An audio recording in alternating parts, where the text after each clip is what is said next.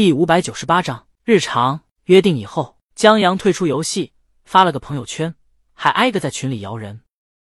最终，他进入搞钱、搞钱、搞钱群。江阳、韩总，咱们明天上班吧。周浩他们今天刚坐飞机回来。韩小小，上啊！江总监竟然主动关心起上班了。江阳，那倒没有，我让人针对了，约了他们明天五 v 五，大家一起组队。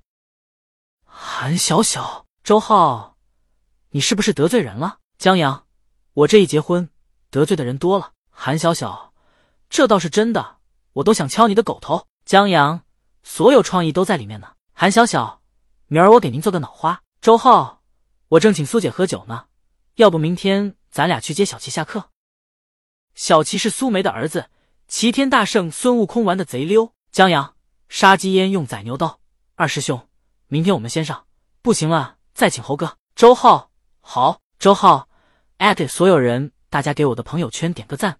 酒吧点赞二十打八折，点赞一百就免单。韩小小，这俩真不当人，竟打算让一个小学生替他们出头。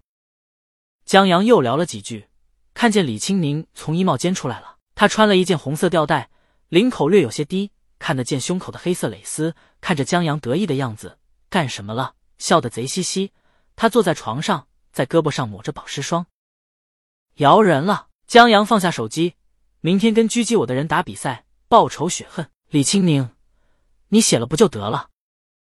江阳写了还得被寄刀片。小姑娘压根没出来。不过，伸头一刀，缩头也是一刀。江阳不打算拖着了。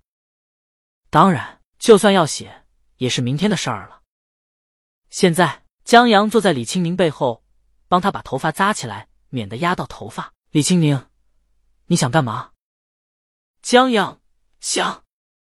李青明给他一脚。晚上十点多，剧组才放饭。唐波拿着盒饭走过来，跟着哥儿几个一起蹲下。哟，涛哥，旁边经常在一起跑龙套的人笑。你放着桌子不坐，跟我们一起来蹲着了。唐波笑着蹲在老朱旁边，还是蹲着吃饭舒坦。他现在不跑龙套了，虽然地下火起来的更多是三哥他们，但他现在也是小有名气了，所以他现在已经可以接到一些配角等重要角色的戏了。在这今儿这部网剧里，他就演一个重要角色，偏搞笑的那种，差不多就是主角的跟班。主角和女主负责帅和甜，他在旁边搞笑，等于捧哏。估计导演觉得他有名气，还演过情景喜剧，所以让他演了这个角色。在剧组，导演。主演有桌子板凳可以吃饭，唐波作为捧哏也能坐，但坐在那边太别扭了。这部剧的男女主是合作过的 CP，演过几部剧了，有粉丝捧着。高田是这部剧的亮点，所以在剧组地位挺高的，都得把他们给捧着。唐波有那口才，捧着他们心花怒放。但他这三十多了，捧着俩也就比江阳大一点的小年轻，自己都觉得挺丢人的。当然，可能也是因为。男女主年少成名吧，稍微有点傲。说来也怪，唐波有时候也想，江阳这厮也算是年少成名吧。江阳还特喜欢人夸他，但给人的感觉就挺亲切的，这是为什么？唐波昨儿和老朱聊了聊，发现了区别，就是夸江阳的作品，他会让你使劲夸，夸得越好越心花怒放，然后还跟着你一起夸，夸着夸着就感觉在夸别人了，而且越夸他跟你越亲近。有种找到知音的感觉，反正挺诡异的，但莫名让人觉得舒服。跑龙套的又问：“套哥，听说你要当电影主演了？”在吃盒饭的群演们抬起头：“真的假的？”套哥发达了，记得提携兄弟们啊！套哥，谁的戏啊？套哥，来吃鸡腿。托避孕套广告的福，现在知道他名字的人不多了。他们动静有些大，那边主演和导演都看过来。唐波忙制止大家：“这谁说的？龙套，老朱说的。套哥，听说是大魔王老公编剧的戏。老朱也在剧组跑龙套。唐波八字还没一撇呢，他只是有试镜、心花怒放的机会。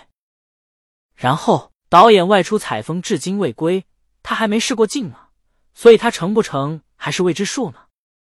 龙套，套哥已经当过一次江洋戏的主角了，这次肯定行。”他对唐波说：“套哥需要群演了，一定要叫我。”接着，龙套对旁边的人说：“在大魔王老公他们剧组当群演太幸福了，盒饭是我吃过最好吃的盒饭，三荤两素，蛋花汤那个稠啊！哦，对了，剧组每天至少一杯柠檬水，有时候是奶茶。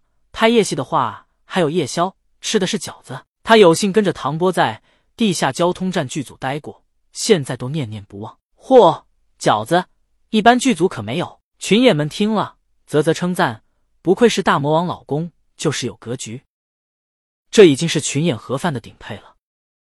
那是龙套，人能娶到大魔王是有理由的，就是剧组有一个缺点，还是大忌讳。群演们看他什么龙套禁止喝可乐，大家笑起来。唐波跟着笑了，听他们夸江阳剧组多么多么好，他还挺高兴的。关键什么，你们知道吗？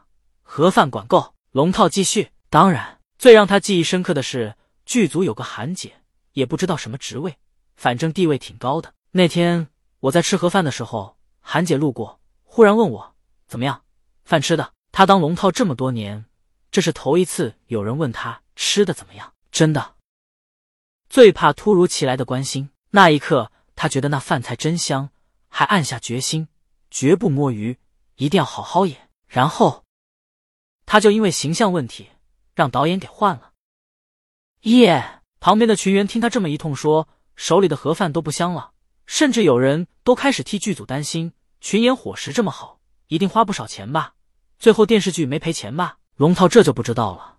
他们看向唐波，唐波笑了：“这你们就不用担心了。当时出演《地下的全是无名之辈》，几乎全是现在江阳话剧团的班底，片酬不高，群演的伙食相对于省下来的片酬。”几乎九牛一毛，而且现在江阳的广告、影视剧也是这样的结构。经常出演的苏安是打折的，余下的演员全从话剧团中选，片酬几乎业内最低，这让剧组很富裕。